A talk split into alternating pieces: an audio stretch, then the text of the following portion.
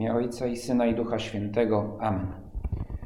Panie mój, Boże mój, wierzę mocno, że jesteś tu obecny, że mnie widzisz, że mnie słyszysz.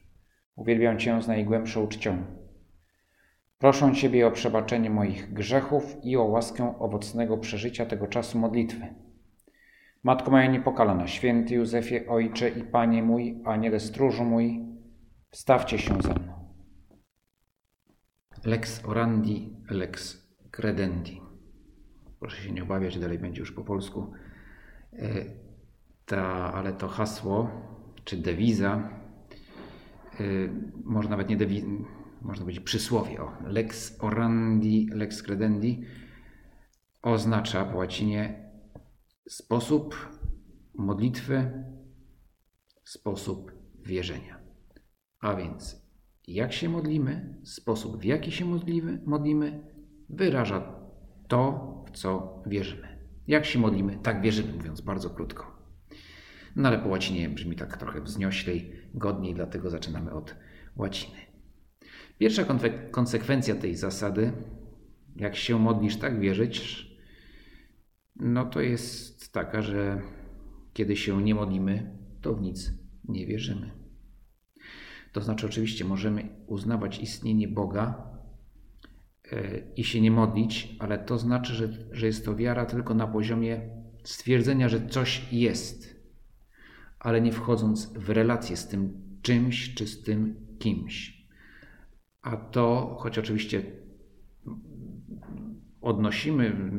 mówimy o wierze jako o poznaniu, że poznałem coś, że wiem, że coś jest poprzez wiarę, ale kiedy o wierze, Pan Jezus mówi, używa słowa wiara, a po nim święty Paweł, szczególnie w swoich listach, to chodzi o coś więcej.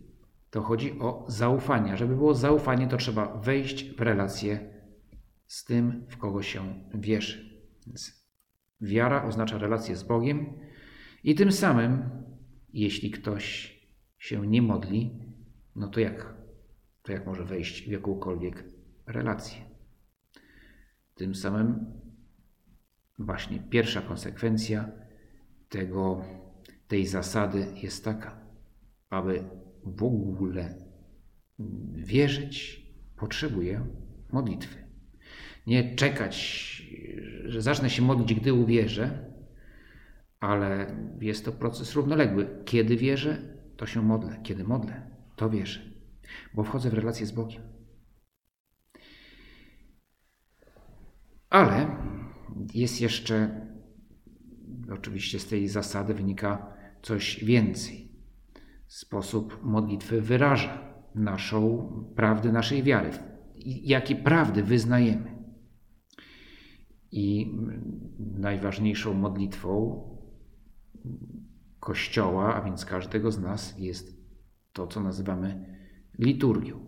W szczególności msza święta, która jest w centrum liturgii. Liturgia to jest sposób oddawania czci Panu Bogu i on wyraża się gestami, słowami. To wszystko jest modlitwa, dlatego liturgia jest modlitwą. I w tej właśnie modlitwie liturgicznej najpełniej wyraża się to, w co wierzymy. Tym bardziej, że modlitwa liturgiczna ze swej natury, choć każdy z nas w niej uczestniczy osobiście, to jednak jest to modlitwa wspólna. Prawda o Bogu jest wspólna w każdym z nas. Może każdy z nas ją jakoś inaczej przeżywa i odbiera, ale prawda jest obiektywna, inaczej by nie była prawdą.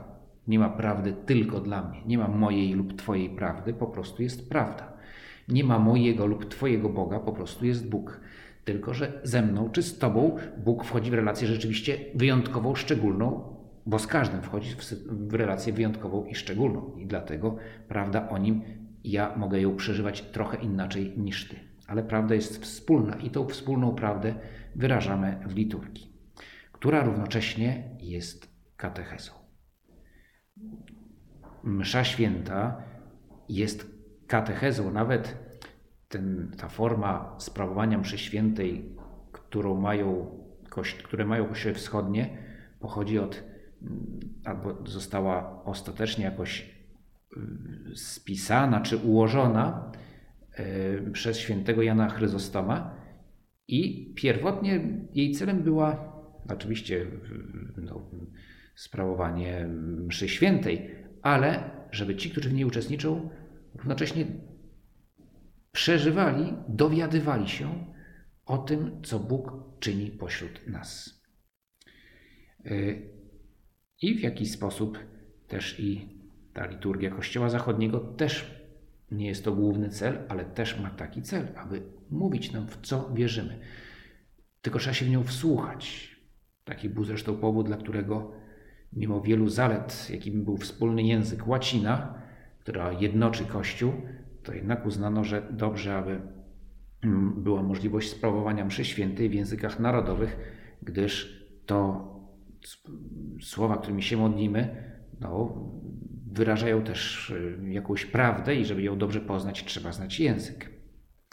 Więc sama msza, ale potem poszczególne okresy liturgiczne i święta opowiadają nam historię zbawienia i wyjaśniają nam tajemnice wiary. W ciągu roku liturgicznego mamy różne okresy: Adwent, Boże Narodzenie, Wielki Post, Wielkanoc, okres zwyczajny i mamy różne święta. I to wszystko jest też wielką katechezą. Jest wielkim wykładem tajemnic naszej wiary. I właśnie za kilka dni będziemy obchodzić uroczystość Trójcy Świętej. I cały ten dość długi wstęp zmierza właśnie do tego tematu. Tajemnica Trójcy Świętej. Ale wróćmy jeszcze do naszego wykładu, boskiego wykładu, którym jest liturgia. Wiem, że wykład może mieć różną strukturę. Na polskim uczyliśmy się pisać rozprawki. Wstęp, rozwinięcie i zakończenie. Trzeba postawić jakąś tezę, na koniec stwierdzić, że tę tezę się udowodniło. W matematyce też jest jakaś tam struktura, sposób dowodzenia i również i w innych naukach oczywiście też jest jakiś sposób, w którym wykłada się jakąś prawdę o świecie. Programy do prezentacji, na przykład program Prezi, oferuje całe gotowe struktury wykładu. Znaczy, więc może być wykład taki satelitarny, że w środku jest główny temat i wszystko krąży wokół niego, potem mogę krok po kroku, rozwój, zwój, co tam się chce, to są najprzeróżniejsze. Problem jest taki, że trzeba mieć coś do powiedzenia, bo sama coś z tego, że ma się wspaniałe narzędzie i coś z tego, że ma się wspaniałe obrazki i świetnie ułożoną strukturę wykładu, skoro w tej strukturze nic nie ma. Jest sama struktura, ale nie ma żadnej treści. Więc trzeba też jeszcze coś wiedzieć. Tym niemniej, kiedy już mamy coś do powiedzenia, to bardzo ważne, byśmy to umieli mądrze wyłożyć. I dwa podstawowe sposoby wykładania to jest od ogółu do szczegółu i od szczegółu do ogółu. To logiczne, że tak jest. Arystoteles twierdził, że lepszy jest ten od ogółu do szczegółu. Ale jest też jakaś forma pośrednia, że zaczynam od prawdy ogólnej, ją wyrażam, następnie ją analizuję, rozbieram na części pierwsze i potem na nowo składam. Jak na nowo ją złożę po tej analizie każdej części, to wtedy całość widzę na nowo i rozumiem ją lepiej. I tak właśnie jest, taką strukturę, jak sądzę, ma ten wielki wykład Pana Boga, który się nazywa Historia Zbawienia. Historia zbawienia, jak sama nazwa wskazuje, to jest historia, jakiś cykl, jakiś bieg wydarzeń, ale równocześnie jest boską opowieścią. Bóg nam opowiada o sobie samym, mówi nam o sobie samym, kim jest. Działając pośród nas, mówi nam, kim jest. I zaczął ten wykład od tego, że Bóg jest jeden. Jeden Bóg, który stwarza wszystko, stworzyciel nieba i ziemi. Że jest Panem, że jest Stwórcą, że jest sędzią, ale też mówi, że jest Ojcem. Choć ta prawda o tym, że jest Ojcem, jeszcze na początku nie jest jakoś podkreślana. Bardziej i religia Starego Przymierza jest skupiona na tej prawdzie podstawowej, po pierwsze, że jest i że jest jeden. Ale potem mówi nam już wyraźniej i więcej o sobie, że jest jeden, ale w kilku osobach. I objawia nam się jako druga osoba boska. Przychodzi na świat Syn Boży, staje się człowiekiem, który równocześnie mówi cały czas o Ojcu. I wtedy już mamy dwie osoby na scenie. Znaczy one były zawsze, tylko że oto ludziom Bóg pokazuje, jest Ojciec, jest Syn, który mówi o Ojcu i zapowiada Ducha Świętego.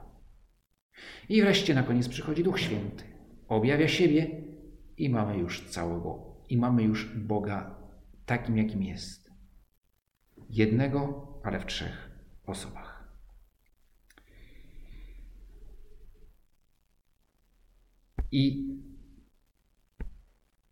I w czasie Triduum Paschalnego widzieliśmy Ciebie, Panie Jezu, który nam objawiasz ostatecznie, że jesteś Bogiem. A wcześniej mówiłeś o Ojcu, od którego wyszedłeś.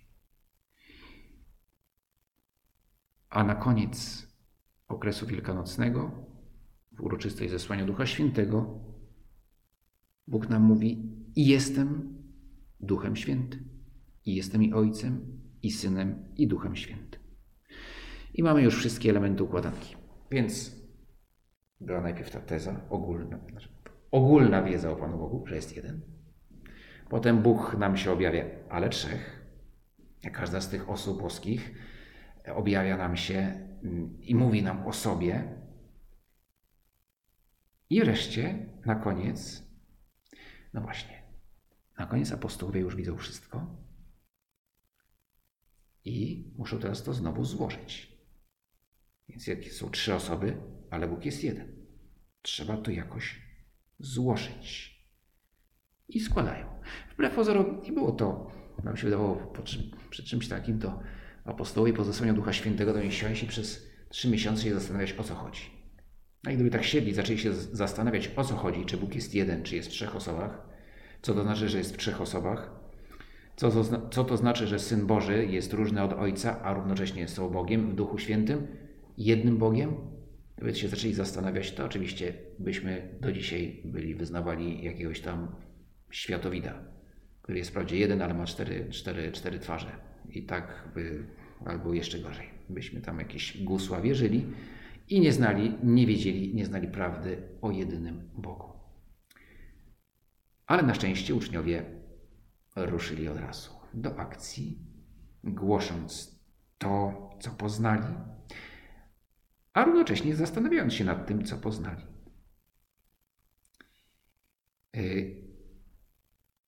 I w liturgii, dlatego w liturgii tydzień po zesłaniu Ducha Świętego, w niedzielę po zesłaniu Ducha Świętego obchodzimy uroczystość Trójcy Świętej. Abyśmy i my poskładali sobie to wszystko, co nam Bóg powiedział, i jeszcze raz Go zobaczyli w pełni, który jest jeden, a w trzech osobach. Miłość Boga Ojca, łaska naszego Pana Jezusa Chrystusa i dar jedności w Duchu Świętym. Niech będą z wami wszystkimi. To są słowa z listu świętego Pawła, apostoła do Koryntian.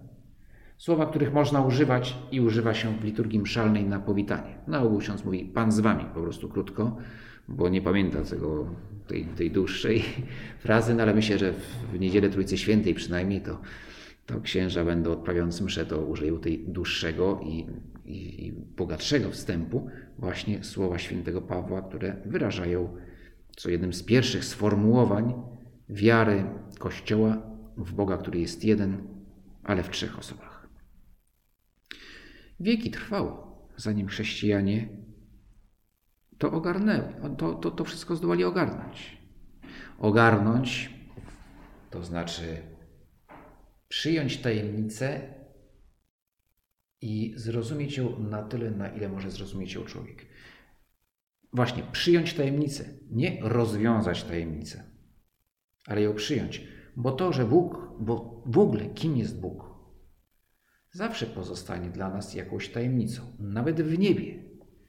Będziemy Go poznawać przez całą wieczność. Oczywiście nieporównanie szybciej niż tutaj na ziemi, ale zważywszy, skoro Bóg jest nieskończony i wieczny, no to będziemy przez całą wieczność Go poznawać. I nie będziemy musieli się tam nigdzie spieszyć, bo będziemy mieli całą wieczność na to, żeby poznawać Boga. To zawsze jest tajemnicą, bo jest po prostu, przekracza nasz rozum nieskończenie, bo jest Bogiem.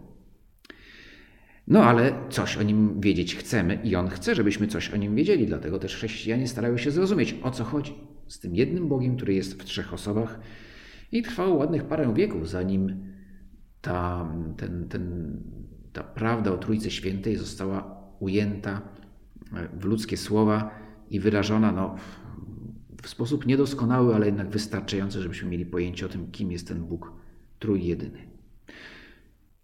Jak mówię, na początku, co jest ciekawe, chrześcijanie się aż tak bardzo tym nie przejmowali. Po prostu przyjmowali i koniec, że tak jest.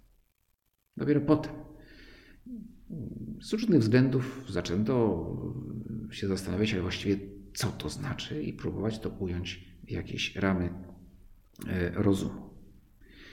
Ile było przy tym kłótni, dramatycznych sporów, to nie będę tutaj opowiadać, żeby nie gorszyć. Ale w tych sporach dramatycznych i często kłótniach gorszących, naprawdę były sobory, w tej sprawie Trójcy Świętej były bardzo ostre starcia, ale już najbardziej dramatyczne były te w czasie na soborze w Efezie, kiedy zastanawiano się nad tym, jaka jest natura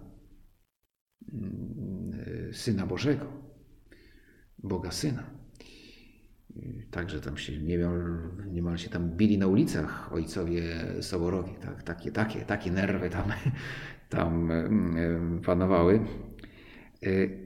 No bo prawda rozpala, tak, oczywiście. Powinniśmy umieć rozmawiać ze sobą, szukając prawdy. No ale są takie prawdy, które nas rzeczywiście też emocjonują. Niewątpliwie taką prawdą jest to, kim jest Bóg. Przez tych kilka wieków więc spierano się, ścierano i dzięki temu filozofia europejska poszła do przodu i zostało ukute podstawowe, jedno z podstawowych pojęć w ogóle dla naszej cywilizacji jest pojęcie osoby. I to też dobrze jest przypomnieć, że pojęcie osoby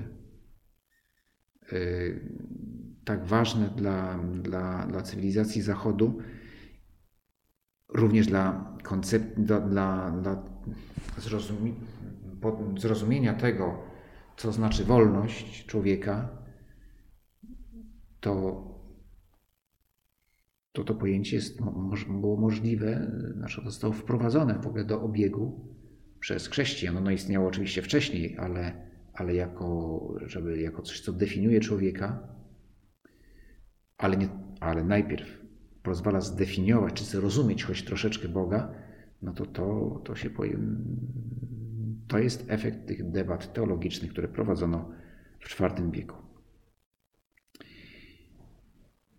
Nie ogarniemy tajemnicy Trójcy Świętej, jak nie ogarniemy tajemnicy Boga. Ale Ty, Panie Boże, nie mówisz nam, nie żądasz od nas, żebyśmy ogarnęli całą tą tajemnicę, ale żebyśmy ją poznali, na ile pozwalają nasze rozumy, po to, abyśmy byli z Tobą w relacji miłości. Albo też, żeby ta nasza relacja, która już jest, stawała się coraz głębsza. Nie ogarniemy tajemnicy, ale możemy w nią wejść i do tego nas, Panie Boże, zapraszasz. Jak coś może być jednością doskonałą i mieć część? Mamy wielką trudność, bo na wszystko patrzymy materialnie. Każda rzecz to dla nas substancja. To jest pojęcie z filozofii. Na co dzień jak mówimy substancja, to nam się kojarzy z jakimś z czymś bezkształtnym, czy to będzie metal, plastik, czy jakiś płyn, substancja. Ale w języku filozofii substancja nasza w ogóle każdą rzecz, która ma swój kształt, ma swoją naturę i która jest osobna od innej rzeczy. I to jest substancja.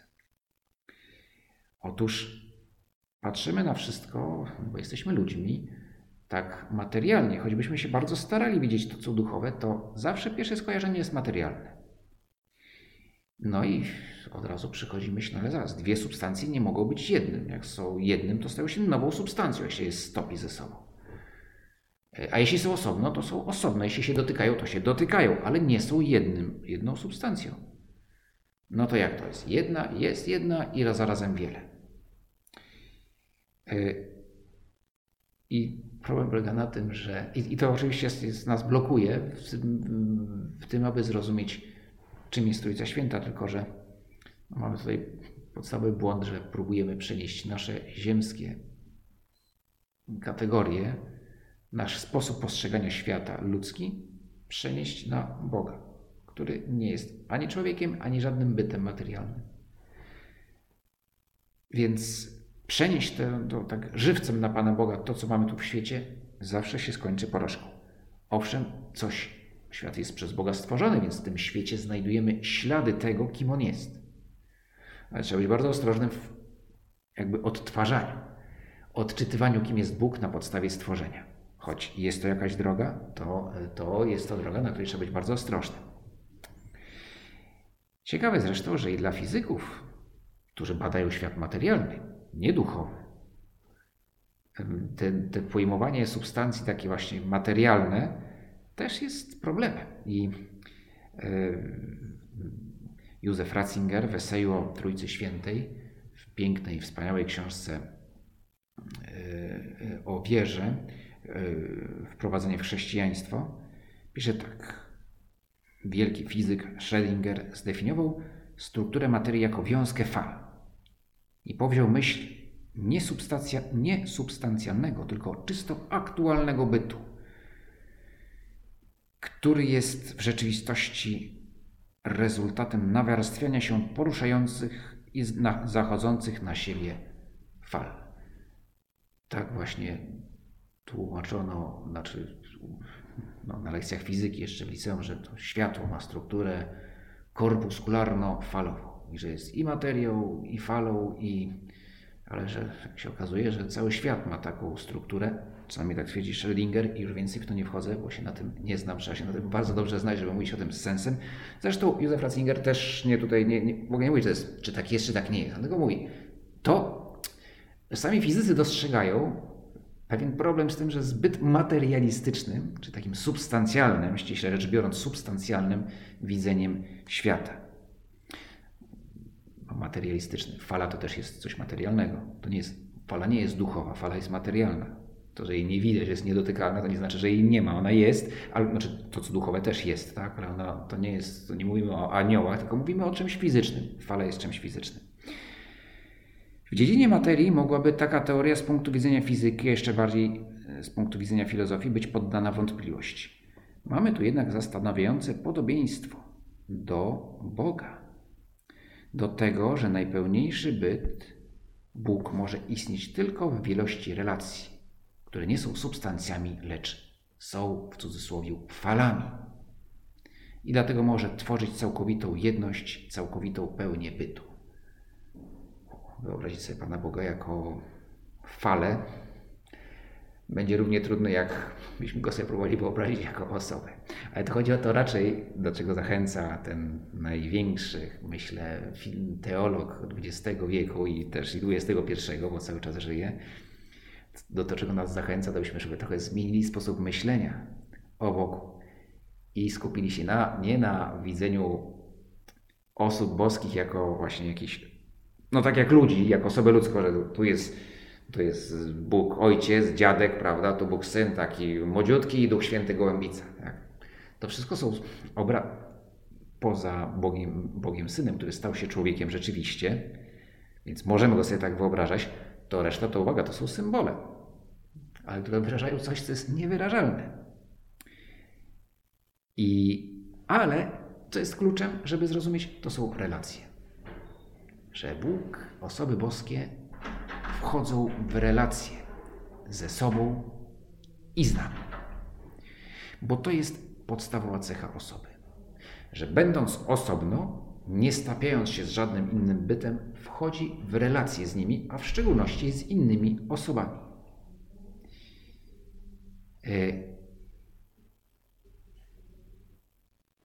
ta relacja to jest coś więcej niż łączność fizyczna. I pojmiemy Trójcę Świętą, jeśli będziemy wchodzili w relacje z osobami boskimi. Wiedząc, że zawsze wchodząc w relację z jedną osobą boską, łączymy się, wchodzimy w relację z całym Bogiem. I od tego zaczynamy to nam pozwoli przyjąć prawdę o Trójcy Świętej, kiedy po prostu zaczniemy, tak jak pierwsi chrześcijanie, zamiast zastanawiać się, jak to jest możliwe, to po prostu modlić się do Boga Ojca, do Boga Syna i do Ducha Świętego. Wchodząc w relacje z nimi, wchodzimy w Trójcę Świętą, a wtedy dopiero zaczynamy się to układać, jak to jest możliwe. Ta boska rodzina, bo tak można powiedzieć, że Bóg w Trójcy jest rodziną, albo raczej, że każda rodzina w tym świecie, mówimy o ludziach, prawda, nie o zwierzętach, ale o ludziach, o osobach, kiedy tworzą rodziny, które tam zawsze będą niedoskonałe, ale gdzieś odzwierciedlają, czy jest to daleki odblask Boga, który jest rodziną. Ale to jest taka rodzina, gdzie nie ma żadnej zazdrości. Nie ma pytania, kogo kochasz bardziej, mamusia czy tatusia? Kogo kochasz bardziej, Boga Ojca czy Pana Jezusa? A może Ducha Świętego? I prawda, ktoś mówi, ja jestem tutaj w odnowie w Duchu Świętym, to kocham bardziej Ducha Świętego. No myślę, że nikt z odnowy w Duchu Świętym by nie powiedział czegoś takiego, bo to jest jakiś absurd, prawda? To jest zupełnie o co innego chodzi. A my jesteśmy, jestem ze Towarzystwa Jezusowego, to my kochamy bardziej Pana Jezusa niż Boga Ojca. No, tu święty Ignacy Loyola to usłyszał, to by mocno się zdenerwował, a uwaga, bo on dobrze potrafił machnąć szpadą, tak, więc by się mógł mocno zdenerwować. No nie, oczywiście, że jak wchodzimy w relację z jedną osobą boską, wchodzimy w relację z całym Bogiem i z pozostałymi osobami. Im bliżej jestem Syna, tym bliżej jestem Ojca. Pan Jezus nam to mówi nieustannie.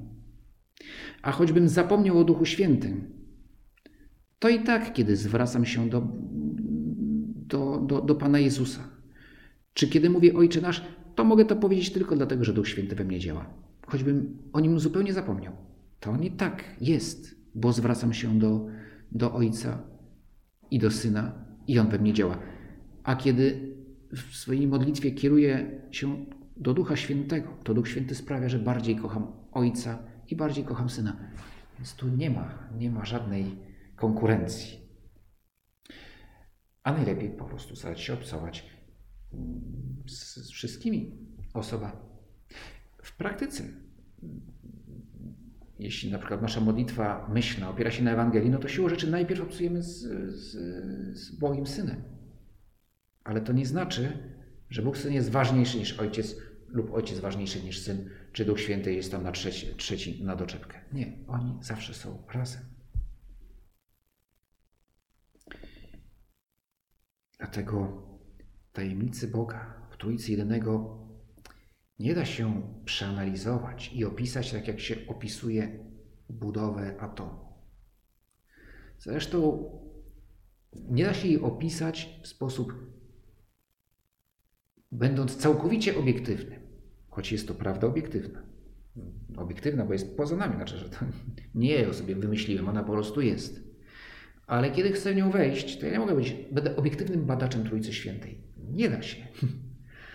Zresztą sądzę, że też, nie tylko ja tak sądzę, tu nie będę oszukiwał, ale że to jest mój pomysł, ale właśnie Józef Ratzinger w tej samej książce mówi o tym, że i badając świat fizyczny nie możemy być obojętni wobec tego, co badamy. Zawsze w jakiś sposób ten, który bada, wpływa, jego osoba wpływa na to, jak prowadzi badanie. Nie da się inaczej, bo jesteśmy ludźmi, nie będziemy całkowicie być obiektywni, zawsze będziemy lekko subiektywni, bo to ja zadam pytanie, jak coś jest skonstruowane, to ja przygotuję eksperyment na przykład. Według jakichś założeń, które przyjąłem i których użyłem. Ale o ile bardziej kiedy mówimy o tajemnicy Boga, który nas kocha i który chce, abyśmy Go kochali. Jeśli chcemy wejść w tą tajemnicę, to najpierw musimy Go pokochać,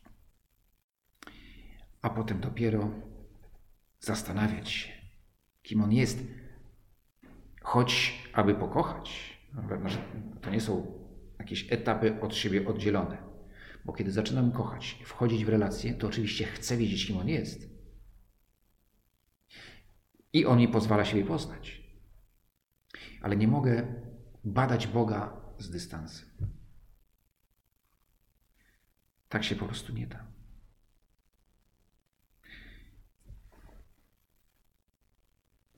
I na mszy w tym roku, w Niedzielę Trójcy Świętej, usłyszymy czytanie z Księgi Wyjścia opisujące spotkanie Mojżesza z Bogiem. Mojżesza, który wie, że Bóg jest w niedostępnej światłości i że ta światłość jest niedostępna, jeśli ja będę próbował w nią wejść, to marny mój los. To tylko Bóg może mnie do niej zaprosić. Ale Bóg go zaprasza. I oto na górze Synaj stoi i czeka, a Pan zstąpił w obłoku i Mojżesz zatrzymał się koło niego i wypowiedział imię Pana. Przyszedł Pan przed jego oczyma i wołał: Pan, Pan, Bóg miłosierny i łagodny, nieskory do gniewu, bogaty w łaskę i wierność. Natychmiast Mojżesz skłonił się aż do ziemi i oddał pokłon, mówiąc: Jeśli darzysz mnie życzliwością, Panie, to proszę, niech pójdzie Pan pośród nas. Bóg mówi, przechodzi obok Mojżesza. Uwaga, obok, na razie przechodzi obok. I mówi, ale mówi do niego już. Mówi 3 razy: Pan, Pan, Bóg. Nie wiem, jak to jest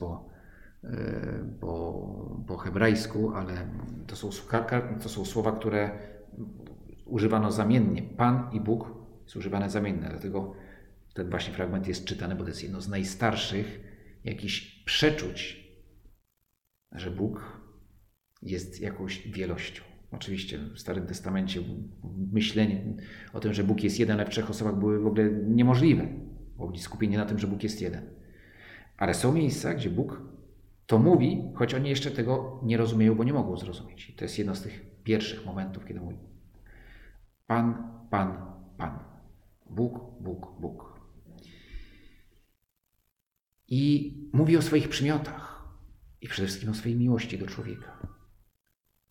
A Mojżesz nie analizuje, nie pyta, co to znaczy. Nie pyta, dlaczego 3 razy? Dlaczego Pan, Pan i Bóg? Zaraz, jesteś jeden czy 3? Nie. Oddaje pokłon i prosi: przyjdź do nas. Wchodzi z nim w relację.